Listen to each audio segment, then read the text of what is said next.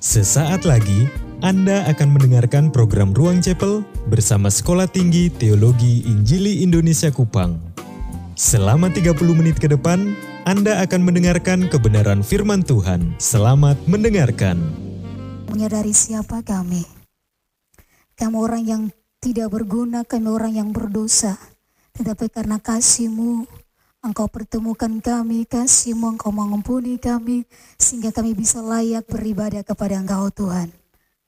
Saatnya kami mau merenungkan firman-Mu, tolong kami semua mengerti firman-Mu, dan mampukan kami Tuhan, untuk kami bisa merefleksikannya di hidup kami. Di dalam nama Yesus kami berdoa. Amin. Shalom. Puji Tuhan, saya tahu teman-teman lagi bergumur ujian toh. Apalagi ujian sejarah kan. HP dikumpul, diktat dikumpul.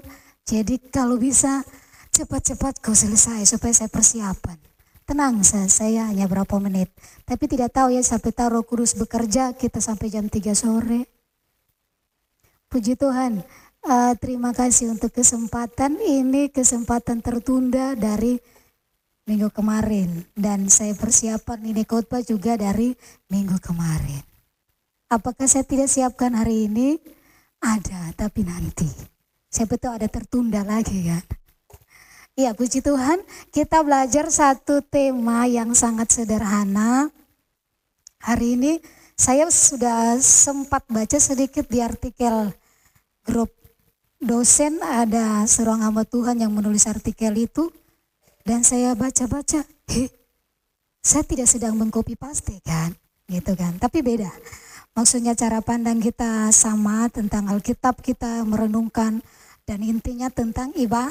ibadah. Judul yang di artikel itu juga tentang ibadah.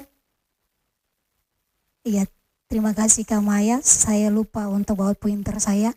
Tidak tahu di mana, mungkin di sudah dibawa tikus kah? Di mana saya tidak tahu. Jadi terima kasih Kak Maya. Oh Ibu Maya. Judul yang sama yaitu saya baca itu tentang ibadah yang benar. Dan kali ini juga kita temanya tentang apa? Kayak belum makan nih, memang iya. Yakobus pasal 1 ayat 26 sampai 27 kita baca sama-sama. Yakobus, Yakobus di perjanjian lama. Awal baru ya? Ya. Ya, baru. Yakobus pasal 1 ayat 26 dan 27. Dua ayat saja kita baca dengan suara yang lantang mengeluarkan tapi jangan marah gitu. Lantang tapi jangan marah. Oke. Yakobus pasal 1 ayat 26 sampai 27 satu dua ya. Jikalau ada seorang menganggap dirinya beribadah tetapi tidak mengekang lidahnya ia menipu dirinya sendiri maka sia-sialah ibadahnya Ibadah yang murni dan yang tak bercacat di hadapan Allah Bapa kita ialah mengunjungi yatim piatu, janda-janda dalam kesusahan mereka dan menjaga supaya dirinya sendiri tidak dicemarkan. Terima kasih untuk kerjasamanya Bapak Ibu. Ini dua ayat ini saya dari minggu lalu merenungkan ini dan menyusun khotbahnya. Tadi malam saya menaikkan status saya di story WA. Tiba-tiba ada yang chat saya. Ini nyindir siapa? Karena saya tulis doktrin tanpa etika itu percuma. Maka saya dapat banyak chat. Ini nyindir siapa? Siapa yang salah? Heh, kalau Anda merasa disindir ya sudah bertobat. Jadi ternyata ibadah, bicara tentang ibadah itu bukan cuma soal silakan Kak. Ibadah itu bukan cuma soal ritual atau liturgi yang kita jalan jalankan, betul? Sesuai dengan liturgi kita masing-masing. Tetapi ibadah atau agama tidak bisa dibatasi pada hal-hal yang bersifat Ritual belaka tadi saya katakan bahwa ibadah harus merambah pada aspek-aspek kehidupan kita. Artinya seluruh hidup kita harus ada unsur ibadah. Ibadahnya. Kalau tetangga kita mengatakan perbuatan amal baik itu merupakan ibadah, pura-pura nggak tahu atau memang tidak tahu ya. Kalau tidak tahu kayaknya Islamologi harus ditegaskan lagi. Jadi ibadah itu harus ada di aspek kehidupan kita. Tidak ada pemisahan antara ibadah atau agama dengan etika. Biasanya kalau kita tahu dia orang Kristen itu gimana di tempat umum? Tanda. Apa? Disenggol di jalan nih, disenggol. Disenggol kendaraan. Matamu di mana? Itu Kristen atau bukan? Darah Yesus. Ha, ini rohani banget. Betul? Betul, tadi kami berkelakar di ruangan atas. Ada seorang ibu, sedikit-sedikit itu lata. Darah Yesus. Saking latanya suaminya masuk rumah, dia darah Yesus. Tengking suaminya. Karena pikir itu, itu suami dikatain setan. Ya, antar lagi surat cerai melayang. Nah ini kita kenal persis. Betul? Jadi ibadah tidak bisa dipisahkan dari eti, etika. Kita datang berkunjung ke orang selalu mengatakan salam. Betul? Oh ini orang Kristen ya pasti dia ke gereja duduk paling depan. Pasti. Itu katanya sih. Tapi realitanya bagaimana? Lanjut kak. Ada kalanya kita harus pahami apa itu ibadah. Apa itu ibadah? Tadi saya sudah membawa kita untuk mengerti satu dengan satu pemahaman bahwa ibadah itu harus ada di aspek seluruh aspek hidup kita. Ibadah itu tidak bisa dipisahkan dari etika hidup kita. Ibadah tidak bisa dipisahkan dari gaya hidup kita. Betul? Selalu jadi sinkron dengan apa yang kita lakukan di ritual ibadah kita atau liturgi kita masing-masing di tempat-tempat ibadah kita. Itu sinkron dengan apa yang di luar sana, kita ada di luar sana. Betul ya? Kita pahami apa kata Alkitab tentang ibadah. Khususnya dalam perjanjian baru ya. Dalam perjanjian baru untuk kata sifat ini yang saya lihat bahasa aslinya, saya kemarin curi-curi ibu-ibu Emi. Oh ini bisa pakai bahasa Yunani. Gak apa-apa, bedanya kalau saya ke kampung Sumba di mana siapa? Di mana? Di Sumba sana. Di sana saya bilang Bapak Ibu bahasa Yunaninya begini. Langsung mereka bilang, Heh Begitu kan? Tapi kali ini kan di kalangan teologi kan, betul ya? Jadi kita bisa bermain di situ, oke? Karena saya tahu bahwa ada yang sudah terlalu semangat ingin berbahasa Yunani, walaupun nilainya doremi. Ya, kata sifat di situ yang ah, yang saya temukan itu hanya ada dua di Perjanjian Baru tentang apa? Di kisah para rasul 26 itu menekankan tentang praktek keagamaan Farisi yang cukup fanatik dan cukup ketat pada waktu itu.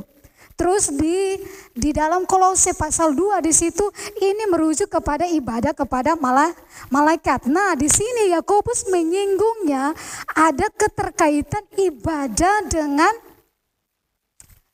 etika atau perilaku, ada keterkaitan. Terus bagaimana dengan penulis-penulis lain di luar Alkitab? Misalnya Tayar Leksikon kita temukan di sana Ibu Maya kecepatan.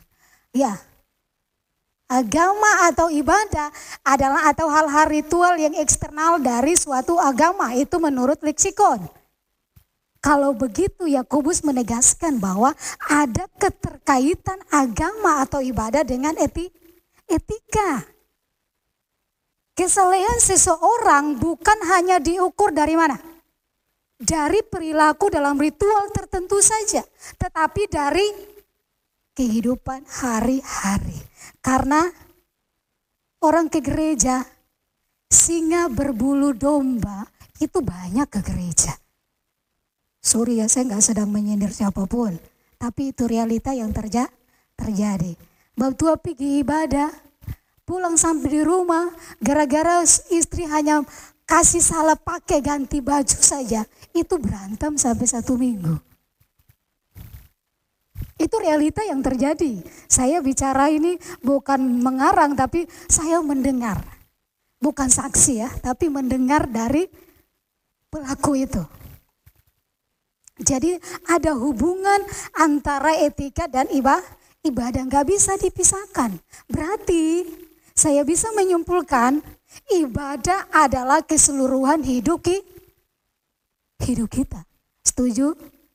Setuju? Bisa tepuk samping kiri kanan, pukul kuat-kuat juga boleh. Setuju nggak tidak? Ya, silakan.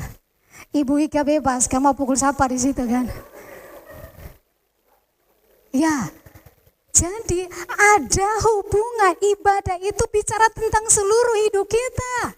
Nah, setuju saya dengan Yakobus mengatakan di pasal 1 dia mengatakan bahwa mengajarkan begini orang-orang Kristen itu mendengar firman dan melakukan.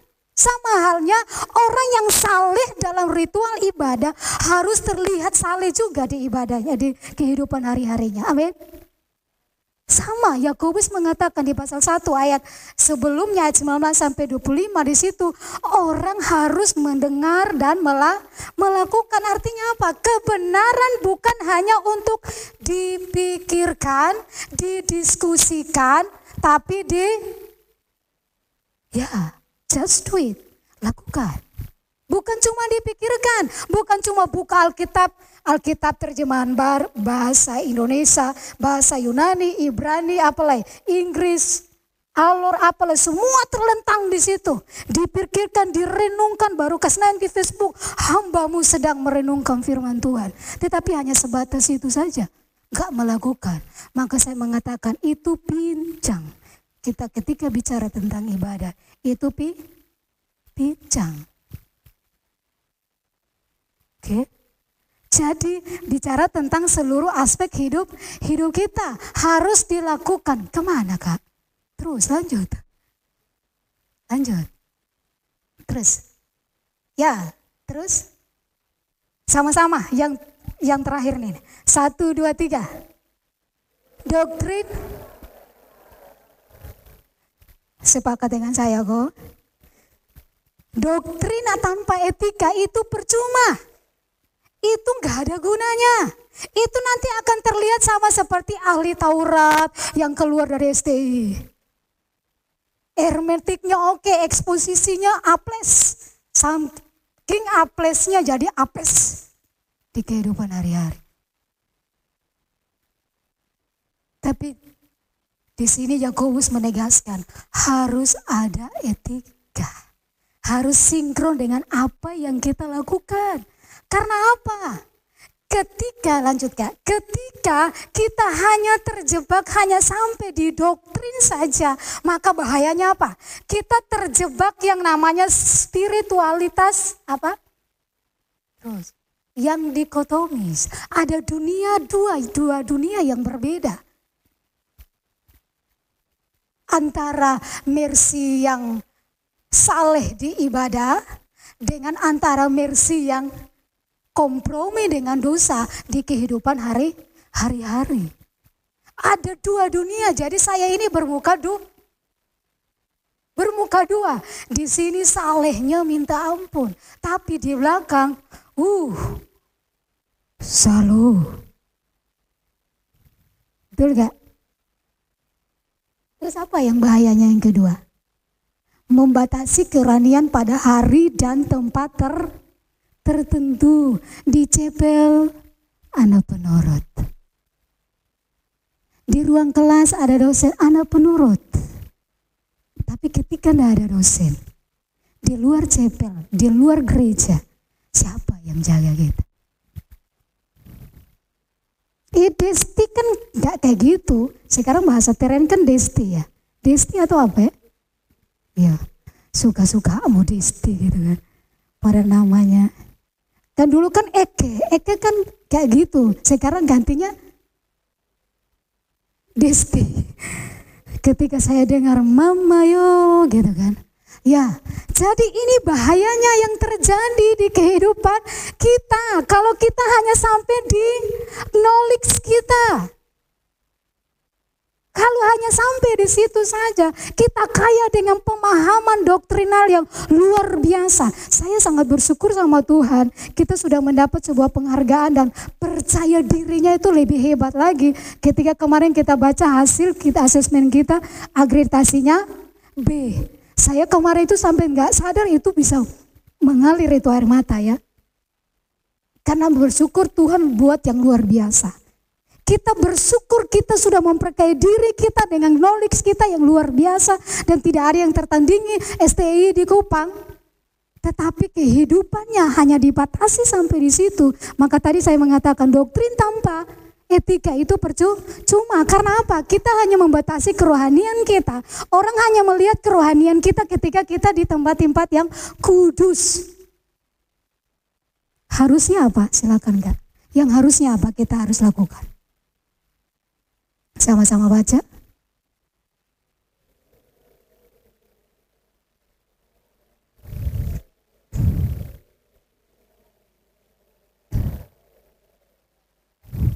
Yang saya tahu jumlah kapasitas kita melebihi 100. Yang membaca hanya dua orang. Kita baca sama-sama ya. Satu, dua, tiga. Harusnya seluruh aspek kehidupan kita pekerjaan kita, aktivitas gerejawi kita, kuliah kita dan sebagainya adalah area ibadah kita kepada Allah. Yes? Ya. Kuliahmu jangan kau main-main kan itu juga ibadah. Karena seluruh aspek kalau bicara tentang soal ibadah, itu bicara tentang seluruh aspek di hidup kita. Apa saja gerejawi kita, kuliah kita, pekerjaan kita, pacaran kita, itu pun ibadah. Maaf saya harus ngomong. Ya, engkau bersosial media juga itu tempat ibadah. Ibadah. Jangan jaim. Jangan jangan digolongkan oh ini Facebook tidak ibadah. Apa boleh? TikTok tidak ibadah. Loh, ini menyangkut seluruh aspek hidup kita. Artinya seluruh yang kita pikirkan, yang kita lakukan, yang kita temukan, kita kerjakan, itu semua ibadah. Betul? Amin. Semua ibadah. Nanti kita akan lihat apakah benar ibadah seluruh aspek hidup kita. Termasuk apa ya? Saya ingat satu cerita tentang lagu-lagu. Saat makan, ku ingat kamu. Yang bapak-bapak yang 80-an tahu itu lagu. Makan ingat kamu, cuci pakaian ingat kamu, tidur ingat kamu, apa leh? Oh yo iya, salah saya tanya, ini kan semua orang kudus, nggak tahu itu lagu, ya? Atau buah ya? Padahal di gereja, di mana di rumah nyanyi.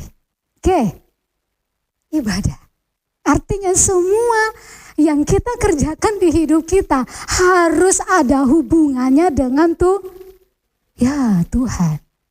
Kalau begitu bagaimana ibadah yang benar? Lanjut Kak. Kalau begitu apa? Bagaimana ibadah yang benar?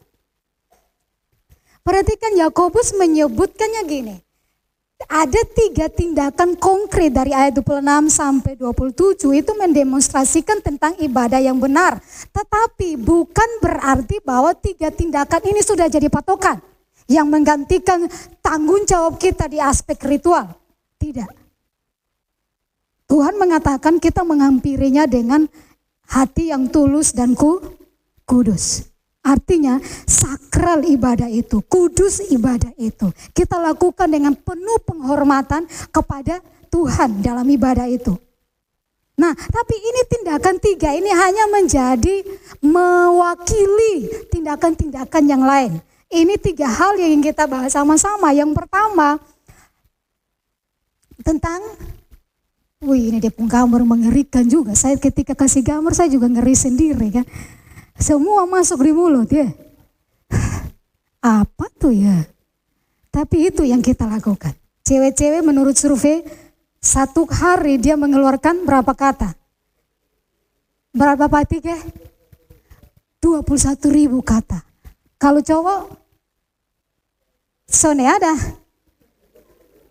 Ya, di bawah dari situ. Artinya cewek-cewek yang paling cerai, cerewet. Tapi cewek-cewek di STI ini pendiam. Kalau tidur, ya. Oke, mengontrol diri, eh mengontrol li, lidah. Lihat terjemahannya, terjemahan NIV. NIV itu apa ya? Ada yang tahu kok? Nanti tanya di ibu mak ibu ini ini ya NIV. Terjemahannya gini, ayat 26 di situ ada kata berpikir dan Ibrani uh, terjemahan kita juga mengatakan demikian ya. Berpikir tapi kalau terjemahan yang saya lihat King James versi dia menulis terlihat silakan kak. Terlihat ya. Tapi yang bahasa aslinya dia menggunakan berpikir. Jadi di ayat 26b Yakobus sedang menyikapi gini, orang-orang yang sedang menganggap dirinya atau berpikir bahwa dirinya beribadah tetapi kehidupannya tidak selaras dengan ibadah itu. Jadi Yakobus sedang menyoroti ini. Ada orang yang menganggap dirinya beribadah. Tetapi tidak sesuai dengan kehidupannya, tidak selaras dengan ibadah. Itu yang terjadi. Silakan, oh iya. Silakan kak. Ha, perlu kunci, kunci mulut. Saya cari-cari yang bagus yang mana ya. Ternyata betul gambarnya ini. Jadi kesejatian ibadah dapat dilihat dari mana? Perkataan yang be benar. Lihat kak tutupi itu kasihan kan. Silakan. Kesejatian ibadah itu dilihat dari mana? Perkataan yang be, yang benar. Orang yang beribadah harus mampu apa? Mengekang lidahnya. Betul? Harus mampu mengekang lidahnya. Karena apa? Yakobus sendiri juga mengatakan, ketika seseorang yang mampu menguasai lidahnya, dia dikatakan orang yang se sempurna. Coba pasal 2 eh, pasal 3 ayat 2. Ah, semua habis, tenang. Pasal 3 ayat ayat 2. Siapa yang bisa tolong baca? Kakak Apri.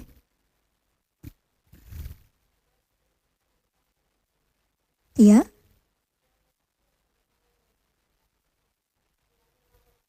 Ya.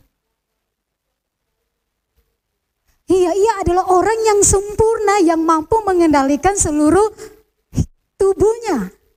Lidah itu kecil, kecil apa besar? Bayangkan saya badannya begini terus lidah saya besar.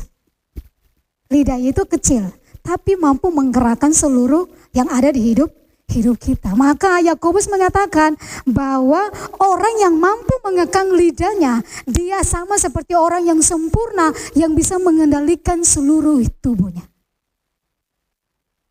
Jadi ternyata lidah, perkataan itu berpe, berpengaruh. Dulu saya ingat satu kata yang namanya satu istilah.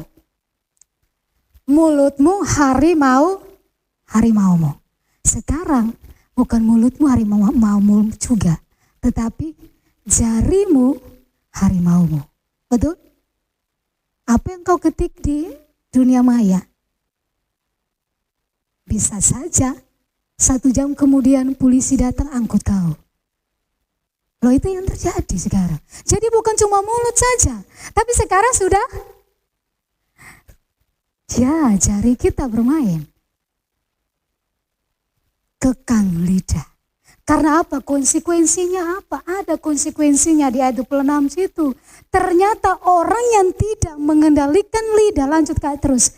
Mengendalikan lidahnya itu menipu dirinya sendiri. Orang yang menipu dirinya sendiri dan ini sangat-sangat berbahaya bagi saya. Kenapa sangat berbahaya? Karena gini, ketika orang dalam dalam kondisi kita dalam kondisi yang menipu diri kita sendiri, itu artinya apa? Orang yang menganggap dirinya itu benar dan dia tidak butuh untuk merubah sesuatu pun. Ini bahaya. Ini sangat bah bahaya. Dia menyangkali semua. Jadi ini sangat bah bahaya. Makanya Yakobus bilang orang yang menguasai lidahnya, dia orang yang sempurna. Karena ternyata kalau itu terjadi, kita menipu diri kita sendiri. Nanti Bapak Ibu teman-teman pulang bandingkan ayatnya. Yang kedua konsekuensinya apa? Ibadahnya itu sia, sia-sia. Kata Matius, ya benar ya, ya kata Matius di sana itu semua berkonotasi negatif dan semua merujuk kepada penyembahan berhala. Artinya apa? Kalau begitu ibadah tanpa penguasaan lidah lebih baik, uh, maafkan saya, Artinya ibadah tanpa penguasaan lidah tidak lebih baik daripada ibadah kepada para berhala yang bisu. Kenapa? Kita tidak menghidupi ibadah itu. Maka sama saja dengan kita beribadah kepada berhala. Berhala. Kita ngomong Tuhan tapi kita nggak percaya Tuhan itu ada. Itu sama saja berhala. Yang kedua, lanjut. Yang kedua tentang apa? Ibadah yang benar yang tentang mengunjungi yang membu membutuhkan. Kunjungi yang membutuhkan. Yakobus mengatakan begini. Ada 27 di situ dia mengatakan bahwa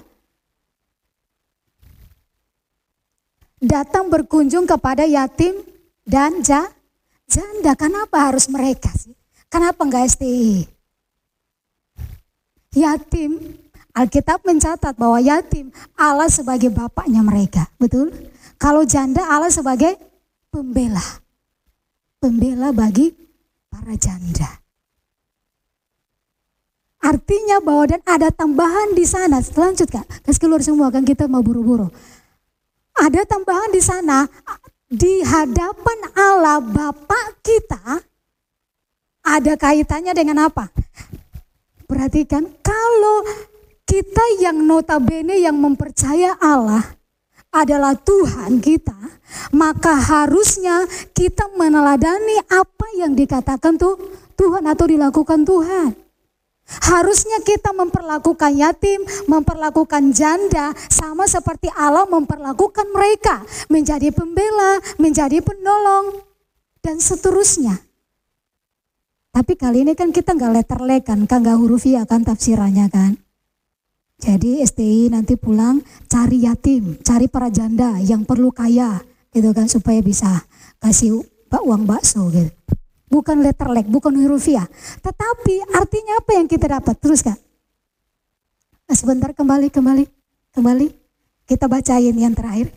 Ini yang terakhir nih. Keseluruhan hidup kita berada dalam hadirat Tuhan atau koram deo. Artinya seluruh hidup kita ada di dalam hadirat tuh Tuhan. Kalau kita menyadari sama seperti Yakobus mengatakan, kita semua ada di hadapan Tuhan. Lanjut Kak. Maka kita wajib wajib loh ya, saya tulis wajib. Wajib menaladani yaitu harus membela dan menolong orang yang membutuhkan. Nah kata di sana itu terus menerus itu present aktif dan itu kita lakukan bukan hanya memandang muka, memandang uh, suku, tetapi kita terus melakukan itu siapa saja kita temukan. Artinya apa? Untuk ayat ini, orang yang beribadah tanpa belas kasihan, lanjut ya, tanpa belas kasihan terhadap mereka, maksudnya yatim dan janda itu, ibadah kita tidak berdaya. Ah, ibadah tidak murni dan bercacat di hadapan Allah. Maka saya mengatakan ibadah yang benar akan terlihat di mana tindakan kita mengunjungi orang yang benar. Yang jadi pertanyaannya lanjutkah yang jadi pertanyaannya apa? Sudahkah hati kita dipenuhi dengan belas kasihan tanpa mereka yang berada dalam ketidakberdayaan? Sudahkah kita punya belas kasihan kepada mereka? Mereka yang sedang mengalami persoalan, mereka yang sedang mengalami penderitaan, mereka yang sedang bergumul dengan dosa mereka untuk keluar. Sudahkah kita punya hati seperti itu untuk menolong mereka keluar? Tadi malam ada seorang mantan preman telepon saya. Ih, saya ketemu dengan ibu satu dia mau masuk. Kenapa? Karena dia kecewa tidak ada anak Tuhan yang doakan dia. Hanya gara-gara doa dia mau pindah. Artinya ibu ini butuh perhatian. Tapi adakah yang mau bersedia tidak? Jangan sampai kita hanya mau layani teman gereja kita. Jangan sampai kita hanya mau melayani teman sekolah kita. Keluarga kita dan sekitarnya. Orang yang di tetangga kita, oh geser dulu. Dia kan bukan garis keluarga saya. No, ibadah bukan begitu. Oke. Yang ketiga, yang terakhir. Habis waktu Pak. Yang terakhir apa? Sama-sama. Ya, selain kita mengontrol lidah kita, mengontrol perkataan kita, terus selain kita punya hati berbelas kasihan, mengunjungi yang membutuhkan, maka kita juga harus waspada dengan diri kita sendiri. Dengan apa? Menghindari yang namanya kecemaran dunia. dunia. Hindari. Saya ingat Bang Napi punya pesan, waspadalah. Jangan ada yang menganggap saya kuat melawan dosa. No, tidak ada yang kuat menghadapi. Betul? Kalau tanpa tuntunan roku, roh kudus, tidak bisa. Saya sering ulang-ulang mengatakan di kelas, bagaimana caranya untuk menghindari dosa. Ada yang masih ingat? Apa? Lari. Ya, Jangan lu jalan pelan-pelan, lari. Ingat kisahnya Yusuf? Ingat kan? Ingat dan lakukan. Yusuf ketika digoda tante Poti apa yang dia kejar? Bila perlu bajunya sobek gak apa-apa yang penting saya lari. Loh itu caranya. Tidak ada pilihan lain untuk menghindari dosa. Selain kita lah lari. Karena tidak ada satupun di dunia ini manusia mana pun yang hebat. Gak bisa kuat hadapi dosa tanpa darah Kristus. Amin. Itu yang terjadi maka hindari namanya kecemaran. Ibadah beribadah kepada Allah harusnya menjaga diri supaya apa?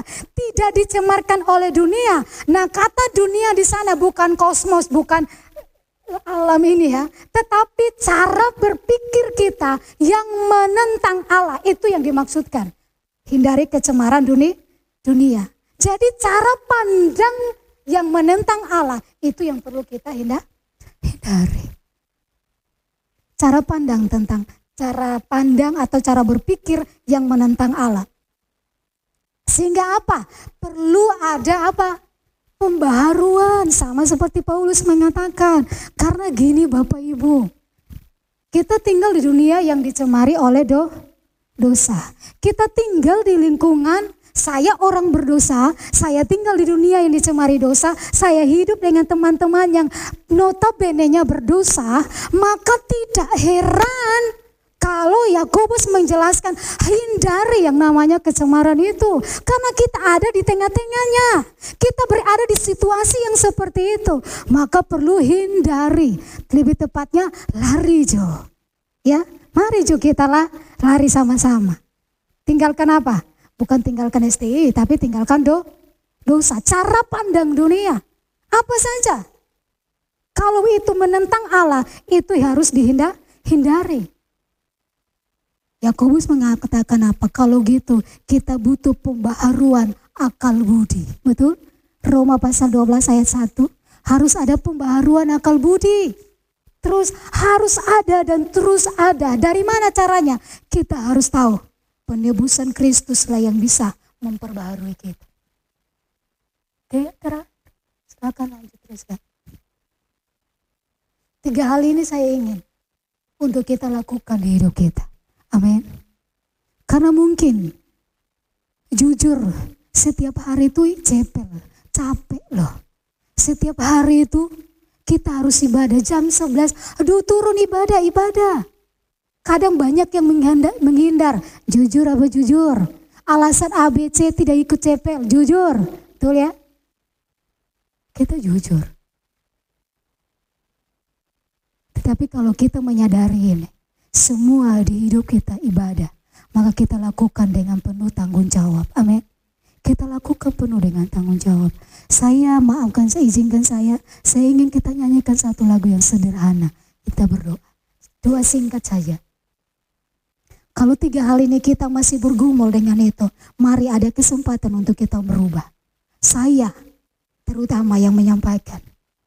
Bapak Ibu yang mendengar, mari kita sepakat untuk merubah apa yang perlu dirubah dari hidup kita supaya menjadi orang yang benar-benar beribadah. Baru saja Anda mendengarkan program Ruang Chapel bersama Sekolah Tinggi Teologi Injili Indonesia Kupang. Jika Anda rindu diperlengkapi menjadi seorang pelayan Tuhan yang berpengetahuan teologi yang tinggi, berkarakter Kristus, untuk memperluas kerajaan Allah, mari bergabung bersama kami di Sekolah Tinggi Teologi Injili Indonesia Kupang, Jalan Tua Bata, Kecamatan Alak, Kupang, Nusa Tenggara Timur. Kunjungi website kami di www.stti-kupang.ac.id Facebook STTII Kupang Hubungi kami di 0813 5359 2277. Sekali lagi 0813 5359 2277. Terima kasih. Tuhan memberkati.